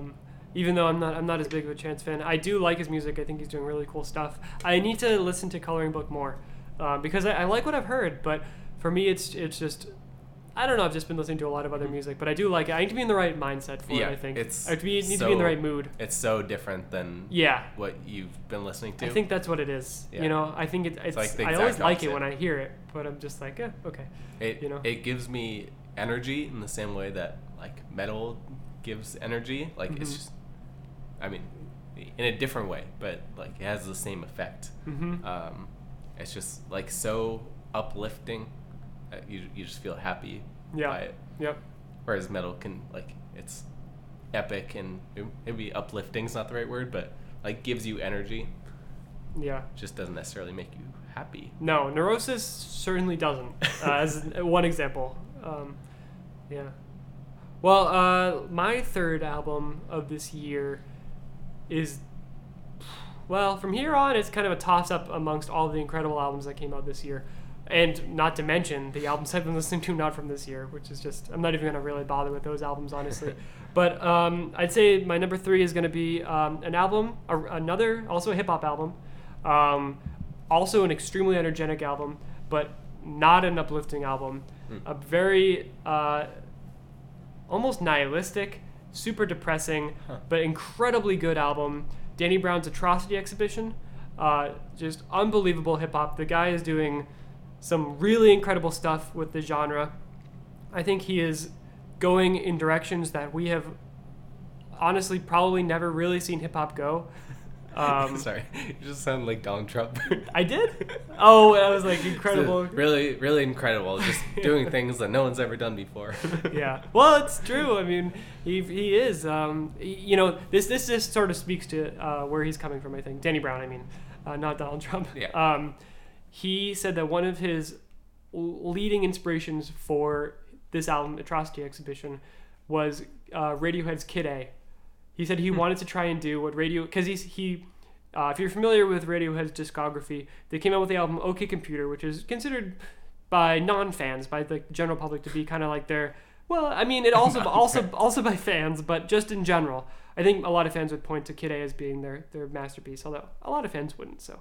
Anyway, but in sort of like mainstream music press, OK Computer is their masterpiece. And then... But that's a really guitar-centric... sort of like alternative rock album, and then Kid A was like more of an electronic, weirder sort of album. Mm-hmm. And Danny Brown said he wanted to try and do that. Basically, what he saw is the equivalent of that in rap, and in a way, he did it. And it is truly, I think it's a masterpiece of hip hop. I think that it is like in its own way as game changing as Kendrick Lamar's "To Pimp a Butterfly." Wow. I think in its own way, and it's very different. But I really think it's an album that's, you know, gonna live on, and I think become at least a minor classic, maybe even a major one. I don't know, but yeah, I've been loving that album. And our albums are so different from each other. Yeah, and that's okay. Yeah, no, that's fine. But my third album is a band that I discovered a while ago, but. This album is actually from 2015, but I just started listening to it in 2016. Young and Heartless, which is such a like emo band name. And they actually are an emo band, but again, not like My Chemical Romance, right. Or right. How the term's supposed to mean. They're a lot like Brand New. I mean, it kind of sounds like they tried to copy Brand New almost. Which for me is a good thing because Brand New is one of my favorite bands. The album is called Pull of Gravity. And my favorite song on the album is actually also called Pull of Gravity. But it's very dark, as emo bands or albums tend to be. Almost always, except for Crash of Rhinos. But yeah, I don't know. They sound a bit happier to me. But yeah, it's more energetic. This is an album that more. Kind of brings you down, mm-hmm. or you kind of have to listen to it if you're in a more somber, like sullen mood. So it helps me get a good mix of like I can listen to Chance the Rapper if I'm feeling like really alive, uh-huh. or like I'm just really in the mood for something upbeat. Yeah, like I'm in a good happy mood. Mm-hmm. Or if I'm like really more calm and down or whatever, can listen to Young and Heartless. Cool. And, yeah, you showed them to me, and I liked them a lot, and I was really kind of amazed at how similar to Brand New they sound. Yeah, Which isn't a bad thing, because Brand New is a great band, and really, they sound good too. They're actually, I think, darker, or they're not as punk as Brand New. Like, they don't have any distorted guitars really, or very little screaming like Jesse Lacey from Brand New does. It's like they take songs of Brand New's like Jesus Christ, which are more laid back and calm, and they really channel that hard.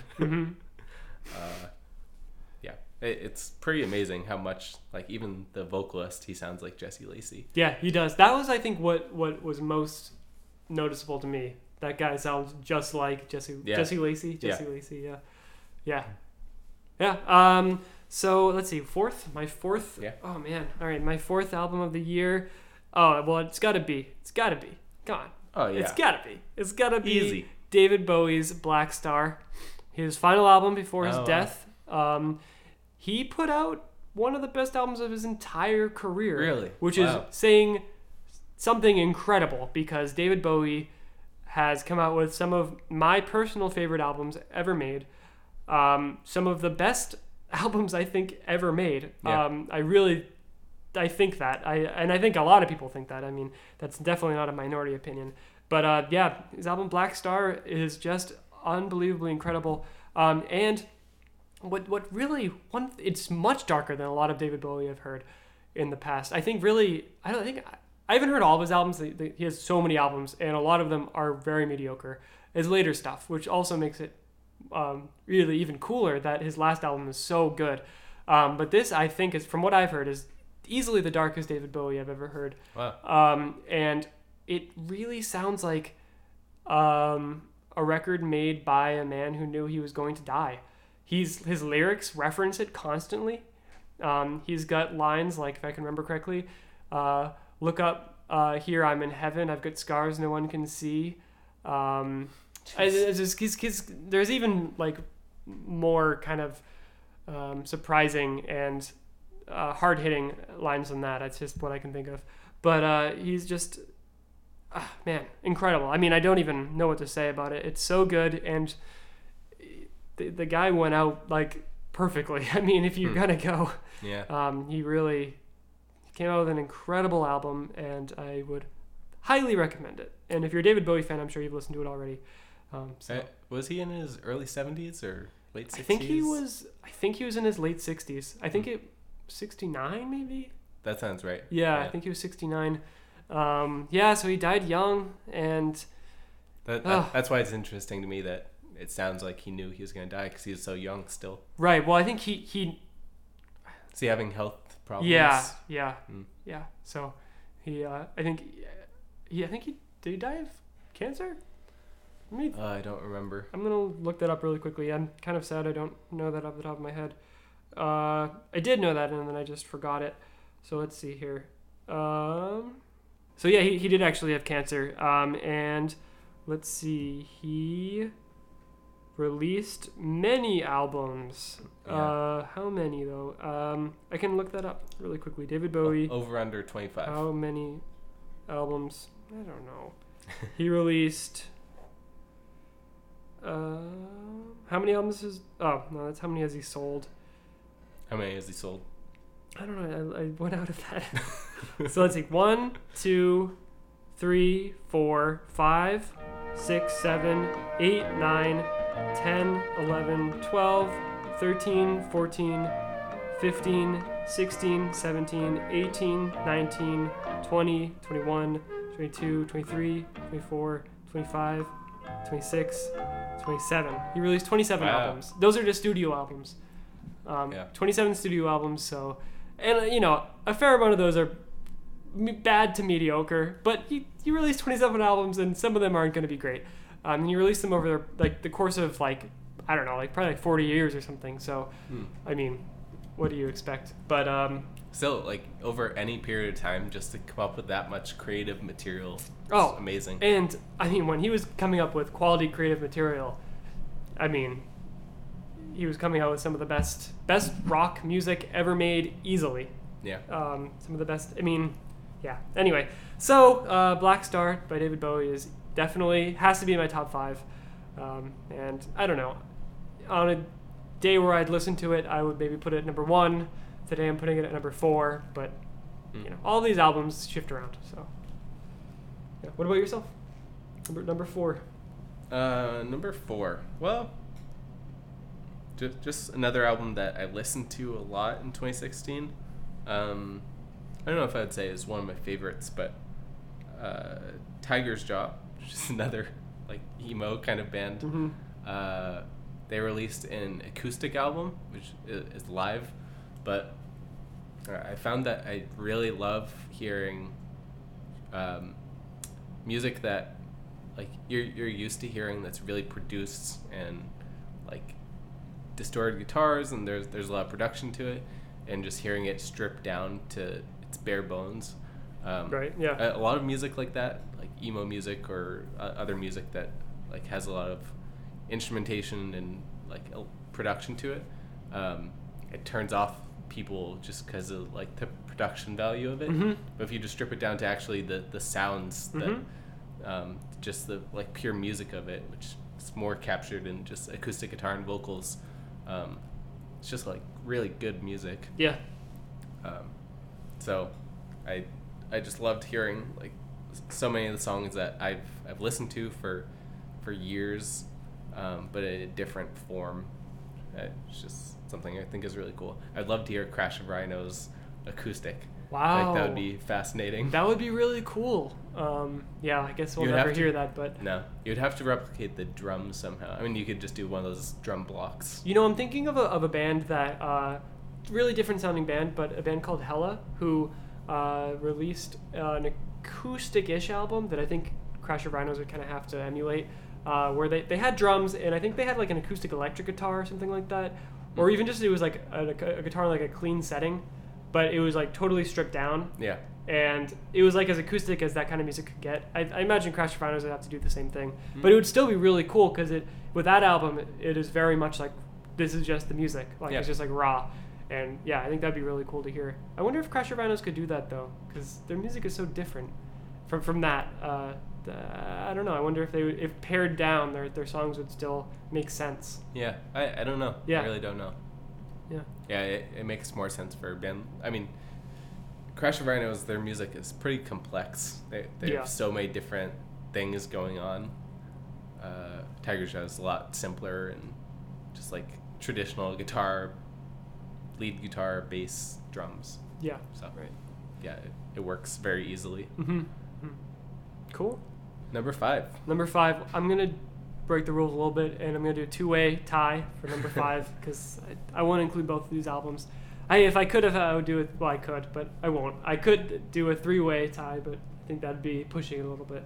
So my two-way tie is Tim Hecker's Love Streams. Tim Hecker is my favorite ambient artist. He's really cool. He's making really good, really, really interesting and very unique soundscapes for quite a while. He's produced made some of my favorite albums. Harmony in Ultraviolet, Virgins, which just came out. When did that come out? Came out a couple years ago. This album was not as good as those albums, but still really good. I still really loved it. I think I pretty much love anything he makes at this point. He's yet to disappoint. So I wanted to include that album. And I also felt like I had to include Radiohead's latest album, A Moon Shaped Pool. I still haven't listened to that. It's really good. I gotta get on that. It's a really good album. It's like, the reason why I didn't include it was because it's like, it's just like a really solid Radiohead album. Like, it's really good. It's really good. It deserves to be on a year-end list, but at this point, they've just made album after album of just like incredibly good music. You know, kind of like the best kind of music that they could make in the style that they're making it. I would argue that like they released another one of those. You know, but it's 9 out of 10 is what I would probably give it if I was in the habit of rating music, which I am. So 8.5 to 9 out of 10. It's great album. Super good. If you like Radiohead, you will love it. And it's really that simple. I know at first they were just on Apple Music, but it's on Spotify now. It's been on Spotify for a while, okay. Yeah. Also, it's an album kind of like Nick Cave's latest album, created out of loss. Not as tragic a loss, but Thom Yorke got divorced from his... Well, I don't know if it was divorced. I don't know if they were actually married or if they were just partners, but he separated from his partner of like 22 years or something like that. Wow. And created this album, and I actually just read the news that she has died. Wow. Yeah, very recently. So that's got to be pretty heartbreaking for him. Yeah. Yeah, so that's sort of a very sad side note that I just read that today. Is she someone well known, or? I think that she's French. I think she's like maybe. I mean, French circles.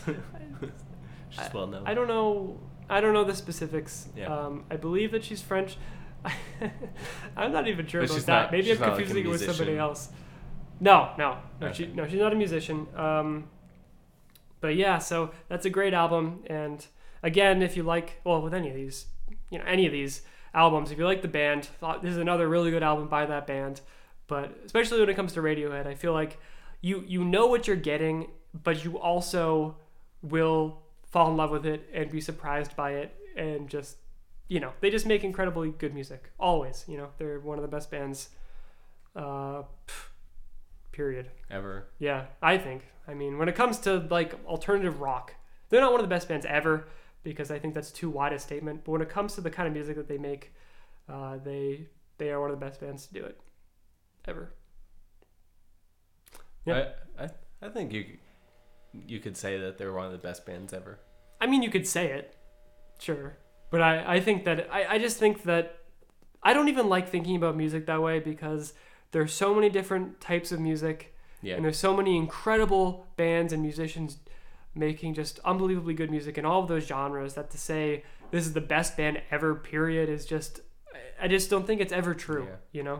I guess it tries to lend objectivity to music when there isn't any. Yeah, I think... There's maybe some, but not much. Right. I think even saying that this is the best band to do this in a genre is kind of a really difficult statement to make, yeah. And make accurately. So to say that like it's one of the best bands ever is just, for me, it's off the table. But I can understand it, and I wouldn't really dispute it if somebody said Radiohead is one of the best bands ever. Sure, they are truly incredible. So, for my fifth, I think I'll also cheat and do a two-way tie, and these aren't even really my favorite bands or albums, or the ones I guess they are kind of the ones I listen to the most, but these are two albums from artists that I grew up with, were probably my two biggest artists growing up. I know what you're going to say. What am I going to say? The big old B. Yep. Yeah. That's it, the big old B. What about the other one? I don't know. The other one, wait. Two different artists. Right. That I grew up with. Well, shit. Kanye? Yeah. Oh, wow. All right. Yeah, okay. Good job. Yeah. So Blink-182 released their first album in, I don't know, like 5 years, I think, since 2011. And it's the first one ever without their guitarist, Tom DeLonge. So it's quite a departure for them, because Tom was a founding member of the band back in, I think, 1992. But it's really their first good album since they released their self-titled album in 2003. Mm-hmm. So it's been a long time. Yeah, and, that's a long time. It's hard for them to live up to their past. I mean, I think no matter what they put out, they're not going to do it. No, and they can't really. I mean, they're in a different place in their lives now. They can't be making Blink-182 music and that kind of Blink-182. Even if it was a great album, it's just expectations are so absurdly high. Right. Like even just over time, they've built up just like the anticipation of what will come. I feel like at this point they'd have to like change their sound and then make an incredible album for it to live.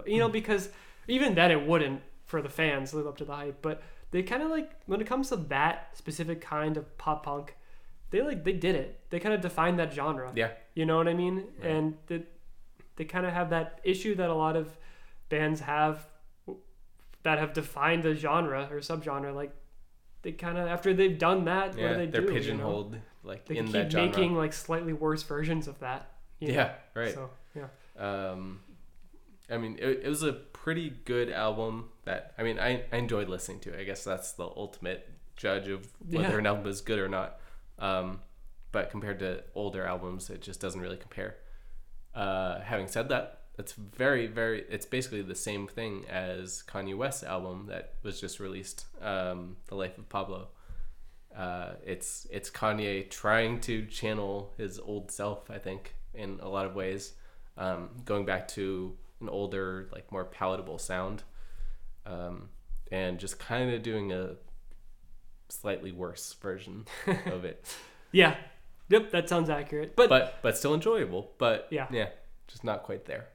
Yeah, definitely. And I mean, I see what you're saying. Like, it is hearkening back to his early stuff, but it's also definitely different. It is different. The content, the sound, the overall tone. Like, he's just like a different man now, you know? That's for sure. And it comes through.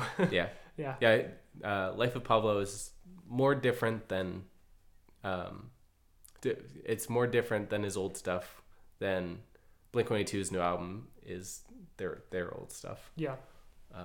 That Blink-182's California is basically like, let's take the caricature of what our music is and make songs around that. Mm-hmm. Like, very stereotypical Blink-182 songs. Right. And in some cases on the album, it results in like really good songs that are enjoyable, like make you feel nostalgia for old Blink-182 music.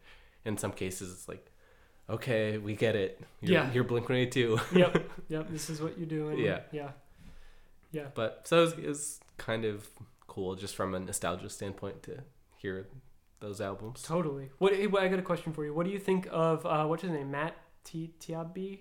What's his name?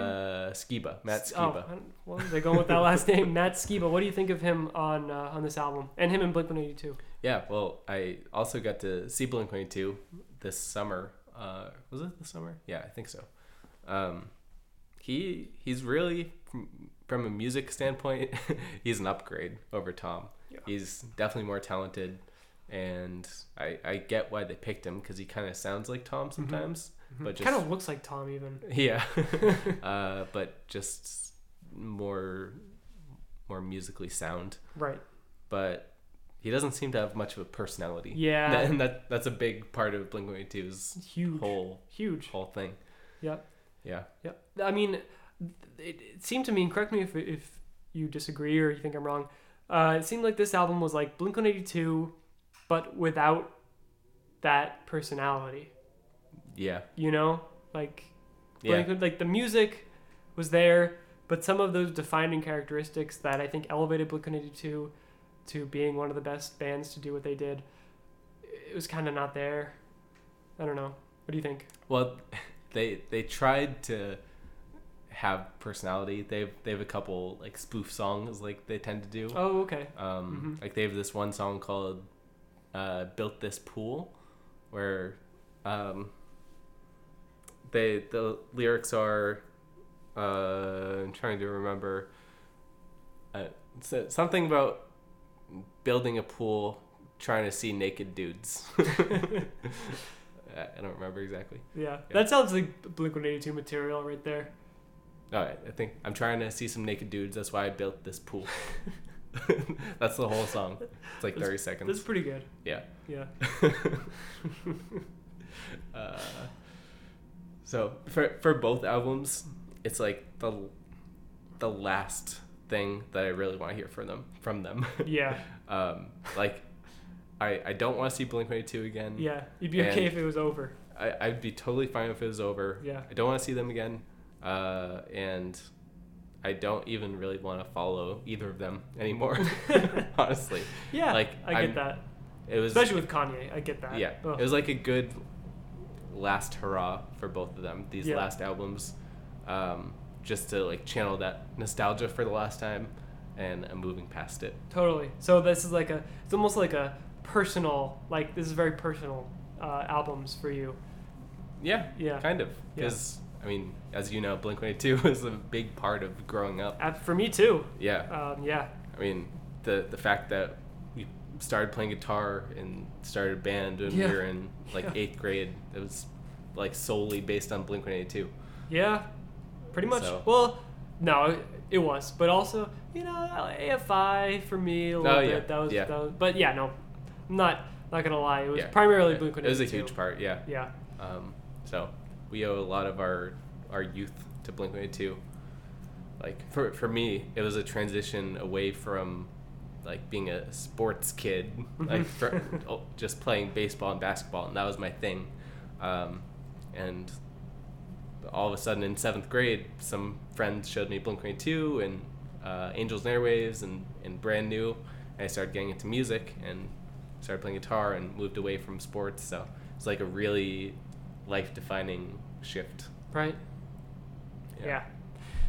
Yeah. And Kanye, too, to a lesser extent. Yeah. His stuff was a big part of my youth. Definitely. And my like, burgeoning interest in hip-hop.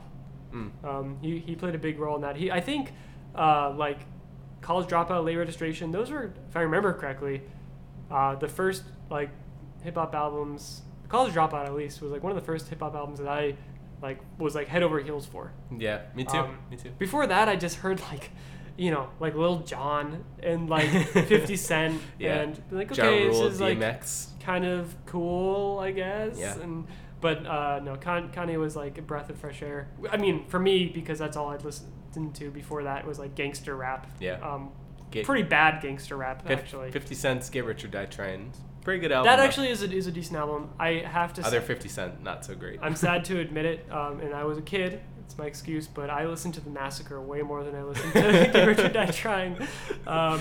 So, yeah, that's where I was. I remember buying The Massacre. I listened to it a lot, too, but it never stuck with me as much. It's actually not... Well, I haven't listened to that album in like a decade, at least, but I don't think it was that bad. I think he came out with worse stuff after that album. Oh, that I'm album sure was like... Yeah. Well, that album was, like, not... I mean, way worse than Get Rich or Die Trying, but it wasn't, like, horrible or anything. But then after that, I think it was pretty horrible from there on out. So, yeah. Anyway, wow, we're at almost... we're almost at the 2-hour mark. Coming up to 2 hours, so I think this is a good place to call it. Yeah. We'll do some pairing of this podcast, I think. Cut it to maybe 1:30. We'll see. Yeah, that might be good. Well, thanks for listening. Yeah, thank you for listening, as always. Yeah, hope you enjoyed it. Yep. Covered whole lot of different subjects. Yes, we did. Yeah, good stuff. Yeah. All right, well, see you next week. Yeah, happy holidays. Yeah, happy holidays. Merry Christmas, right. Happy Hanukkah. Kwanzaa, too. Happy Kwanzaa. Yep. And will we do a podcast next week? I don't know. I'm going to say no. Yeah, probably not. Yeah. So we will see you in 2 weeks. Yep. See you in 2 weeks. Right after New Year's, I think. Yep. So get some fucking sleep. Until then. Get some fucking sleep.